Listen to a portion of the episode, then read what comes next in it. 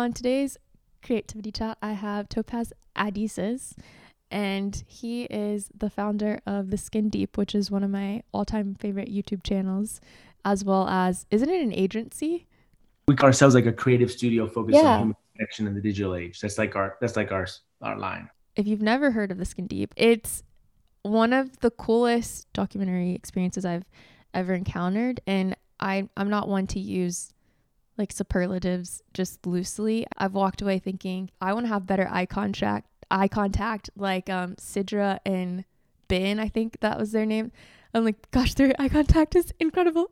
And I also want to meet strangers and have deep conversations with them. The and is the series. There are different t- dynamics relationally that come together and ask really great questions. And I'm always like, oh, that person needs to leave that relationship or or this is a really healthy one. It's cool to see a mom and a daughter, dad and a child, partners and strangers interact. So thank you for being on today's creativity chat. Thanks for inviting me in and thanks for speaking so fondly of the skin deep. It's really nice to talk to someone who uh, has felt the impact or is like a fan of the skin deep. It means a lot to me. It means a lot to the team because we're so busy working. It's we don't always see like the direct direct result of our work. Right. Um, other than obviously a YouTube comment, Instagram comment, which we do share in our Slack channel, just so we know there's an echo out there. You know, it's not like we're just working in a vacuum. I'm always intrigued by people that make things that I feel. I just wanted to know from your perspective,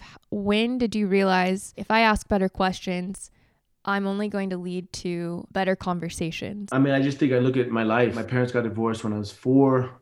I was the oldest kid, so I was kind of uh, responsible for my brother and I. He's younger.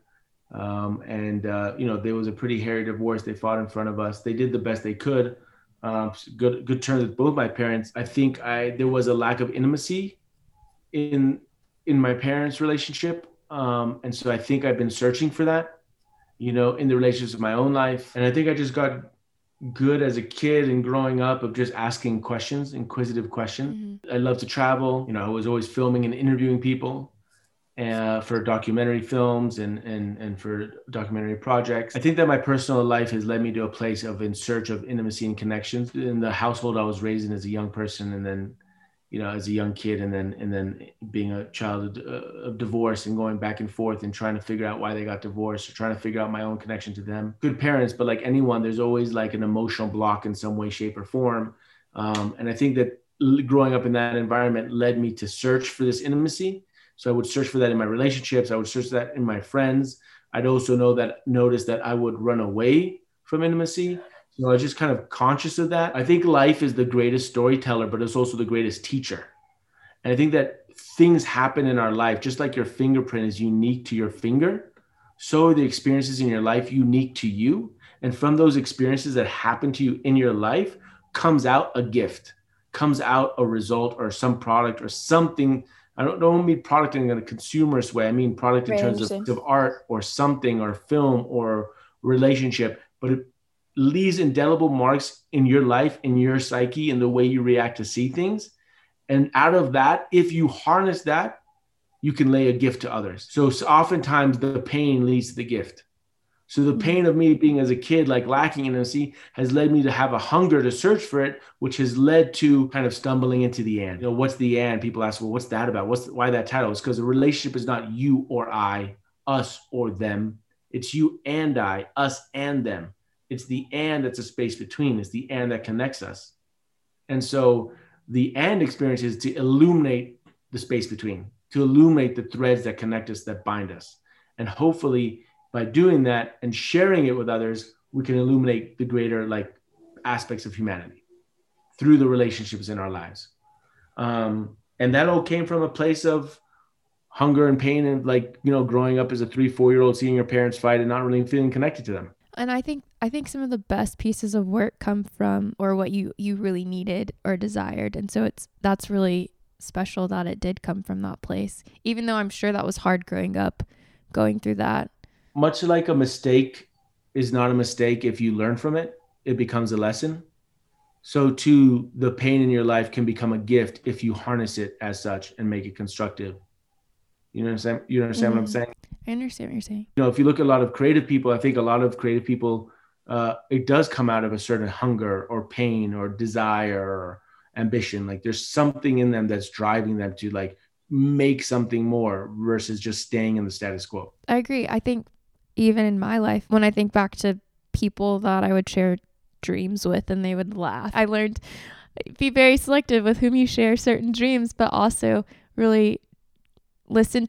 Your dream, like at night, dream, like oh no no no no like um dreams, hopes for the future, mm-hmm. creative dreams, things like that. I think the people who thought they were comical or not possible makes me want to encourage every single person whatever that dream is, I want to really push that forward. I, that came from a lack in my life. Mm. I've always wanted to know, well, where's all the footage that didn't make this? I would sit and watch the like extended edition. The conversations and the questions that are asked are insightful and bring out things that I'm not sure if people thought would be brought out to life. You are a writer you are a director and you're into user design. How do you see those three working together? I'll get to that in one second. You know, we have a podcast at the end, right? Do you know that? You guys have a podcast?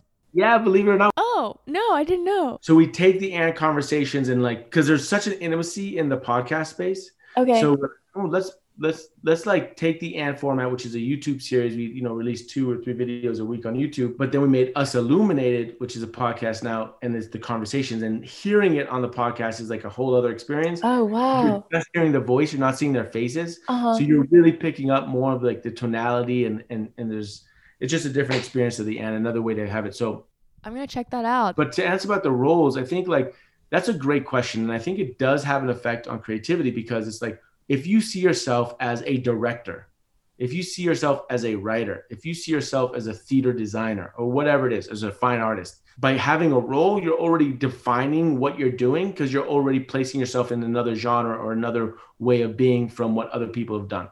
So if you give yourself a new name, that gives you new permissions because it has different rules. Mm-hmm. So for instance, most of my beginning of my career, I was a film director. And so I was thinking about making movies, getting them into cinema, into like theatrical release, etc. And that you know, certain you know, director was had certain ways of expressing him or herself right. or themselves.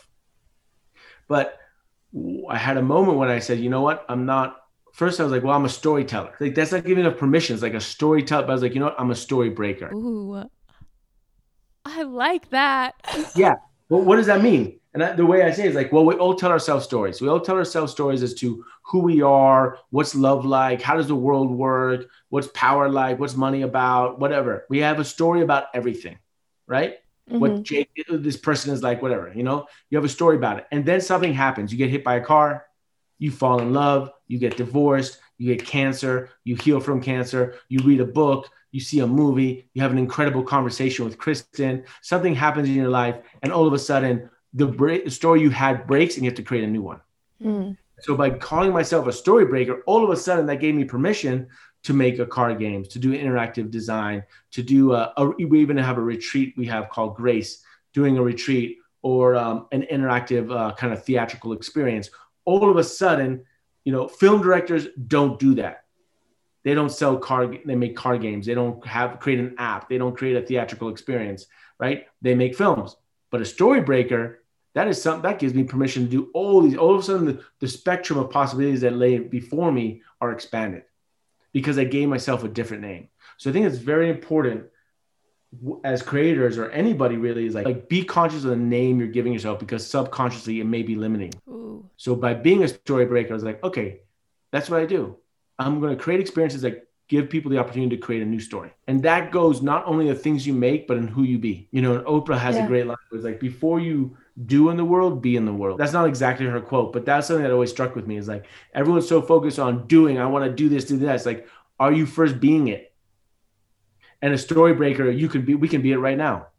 Hopefully, I'm doing that in our conversation right now. Hopefully, I'm able to be that in the relationships in my life, right? To bring a new breath of air, a new perspective. I think naming things is super important. And I like how you just said story breaker. And I'm going to leave this conversation and actually think about how I would name myself and see if I need a new name. Looking at the core values of Skin Deep, presence really stood out to me. Uh-huh. Showing up, being uh-huh. present. How many of us are in zombie mode? Mm-hmm. I've had two kind of desk jobs when I was directing for two networks. And I remember spending half my time working and half my time pretending to work. Hmm. How much of our time are we pretending to do things? To like going through the motions, and what a waste of time. We're already dead. We're all dying. Look, this is an experience, and you, I don't know how old you are now, but like, I'm 25. But you remember being five, walking around, riding your bike, or whatever mm-hmm. it was you remember the first time you ha- had a romantic sense that butterflies in your feeling maybe you're 10 11, i don't know 12 then you remember i'm not i'm not sure but i'm just saying if you go through your life you remember certain moments and now you're 25 and then that memory was yesterday but that was you were five years old and i'm 44 now and i remember being 25 like it was yesterday which only means when i'm 85 it's to be like tomorrow is to be a snap it goes fast and it only goes faster and so the end of the day is like what am I leaving behind? Because the only things you can leave behind are the things you can't take with you. You can't take anything with you. So what are you leaving behind? If you look at your life backwards, you might make different decisions. You might not be as bashful. You might um, take greater risk. You might be more loving. And I think present speaks to the fact of, you know, every moment is once in a lifetime. You'll never repeat this moment again. We will never repeat this again. So how much presence are you bringing to that moment? That's important um, with our team members who work in, the, in, in our in our in our team you know, it's like it's not a zombie mode job, especially because it's about human connection. So if we're not connected in in the way we work together as team members, and we're not bringing our presence to what we do, it's not going to necessarily translate and not going to really offer value to um, our audience. Uh, we call our audience catalyzers. We don't call them audience because it suggests audience or consumer suggests people that eat your content or audience is passive. Catalyzers like these people bring it to life. So we call them catalyzers. Um, again, like what are the terms you give things? So we call our audience or consumers, we call them catalyzers.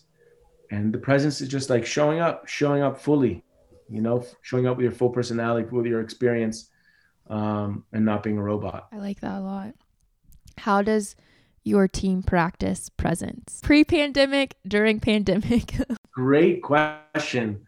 I'm gonna have to ask them that actually. Um, because I can come up with what I think it is, but I, I should re- we should really ask them how we practice presence. But you know, I think what's interesting with the Zoom Zoom kind of the COVID age right now is that uh, we're spending so much time right now engaging with people on these two dimensional screens, mm-hmm. and um, we're getting used to it.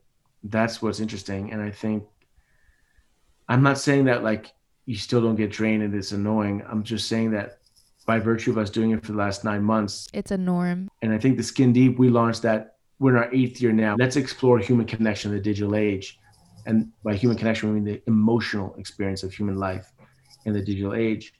And this COVID situation has thrown oil on the fire and is accelerated so much.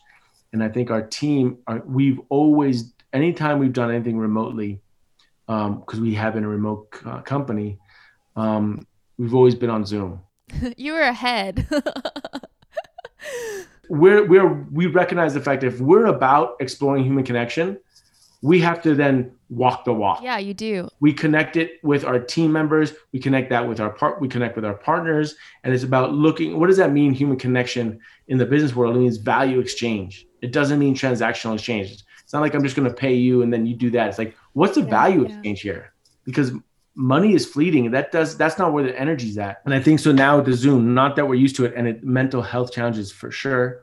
Um, within the team, within communities, we know that. But I think that we do our best of showing up in terms of recognizing, you know, what's also happening in our life. You know, did an uncle die? Did someone pass away? Is somebody sick? Um, and just giving that a moment to acknowledge that that's happening. But yet, what are, what are our focus and our goals? We we we allow for the space to be so that people can acknowledge if they have a migraine or if they didn't sleep the night before or if uh, you know they're concerned about an uncle who might be dying of covid. Um, we create the space for that. Of course we still need to get things done. One way that we show up in presence is just acknowledging what is. Humanity it seems like you know? I wanted to speak on the card game because i've played this with a lot of my friends. We have gone on a lot of walks and the ant has been in my hand. I wanted to share some of my favorite questions with you. And the two decks that I have present are the friend edition and then the dating edition. From the friend edition, I really like the fact that you guys talked about finances. I feel like I don't commonly discuss finances with my friends. Well, I do with some of them, but the general vast majority, not so much. The question, what are your biggest hopes when it comes to finances? I thought that's such a beautiful, uh, open ended question, and there have been a myriad of responses. Oh, when was the last time you cried? It, it gives people the opportunity to be as surface level as that they desire to be or as deep as they want to be. Mhm. Um, what's a memory from your childhood you most want to remember? From the dating uh, one, I really like what advice would your parents give me regarding dating you?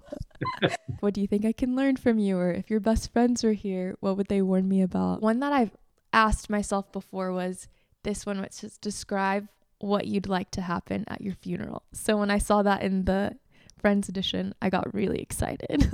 I think questions are more valuable than answers, really. I think, um, especially in Western society, we're so um, focused on results and focused on getting to the solution and getting to the answer that oftentimes we're not thinking, is this a worthwhile solution to get to? If you put the attention on what's the question we're asking, then you have a better chance of getting to a may, more powerful, profound, deeper, more efficient, effective solution. But oftentimes we're so focused on getting to the answer, getting to the solution, that we're not wondering, are we asking the right question? Right. So, like a very simple example would be um, something happens in your life, something bad pops in. So, the first thought is like, why does it happen to me? mm-hmm. Right. Like, that's the first question. Well, this happened because of da da da da. Okay. Well, what if we asked a better question? Better question meaning that could offer a more uh, empowering way to handle the thing that just happened. If I say why did happened to me, I'll get one answer. But if I go, what's the lesson? Then all of a sudden I'm reframing what happened into a more empowering manner. You know, what's the gift that's coming from this? You're asking that, you're going to come up with a different answer. And that different answer is going to lead you in a new direction or get you further ahead. Just like we should question what are the names we give ourselves, we should also question what are the questions we're asking ourselves. We should be super cognizant of that. And that's a great superpower Mm-hmm. that you can, the great way to handle life is if you're really making sure you're focused on the questions you're asking yourself. Those who have issues with uh, body image, you know, and they're looking in the mirror like, why am I so fat? It's like, Why are you asking yourself that question? why are we asking ourselves that question? Why don't we ask another question? What are the five most beautiful things about me today? Mm-hmm. Focus on that. I'm just saying, I think the questions are very important instead of always the uh, the answer, the solution. Mindsets can come from other people, but they can also just come from yourself. Sitting in the space to be introspective, but also to say, hey, this isn't a really great question to ask myself, or like telling someone, hey, I'm really, these are the questions that I've been asking, and having someone else speak and say, yeah, those aren't great. I think I think I learned that going to your first question about like the roles as writer, director, interact like experience designer. When I first came into the space of the skin deep and creating um, experiences as a film director, you're always answering questions. What costume should it be? Where, where should we place the camera? What's the beat change for the actor? You have all these questions you're answering. As you enter a new space of more experience design in the world of social media, where it's more engaging, you want to create things that engage with other people it's less so about having answers and it's more about having questions. For my development, because one of the early questions like, how did I develop that and what was the changes and roles that like, you know, how did Yeah. I come to learn that? And it's like, that's one. It's like initially I was answering questions as a film director, but then in terms of launching the skin deep and the experiences we were launching, I realized that my role was less about giving answers, more about asking questions. it's very like a subtle difference, but a, ne- a needed one. Yeah. You've given me a lot to think about. Thank you so much. So, Topaz, thank you so much for being on today's creativity chat. I'm going to link the Skin Deep's website, uh, the shop, as well as the YouTube series, uh, docu docu series. Can you throw in the podcast too? Oh yeah, okay. I'll throw in the podcast too in the show notes. Thank you, friend, for listening. I hope you have a lovely rest of the day. Bye. Thanks. Bye.